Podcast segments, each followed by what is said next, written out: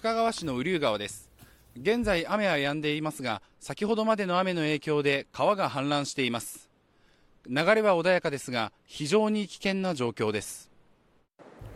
午後2時半ごろ深川市多度市の付近で雨竜川が氾濫し5段階の警戒レベルのうち最も高い氾濫発生情報が発表されました。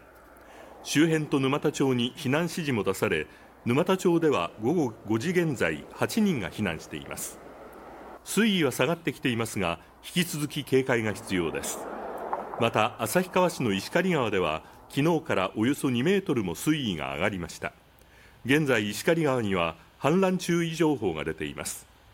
この後は道南を中心に雨が降り渡島檜山地方では明日朝までの24時間降水量が多いところで80ミリと予想されています。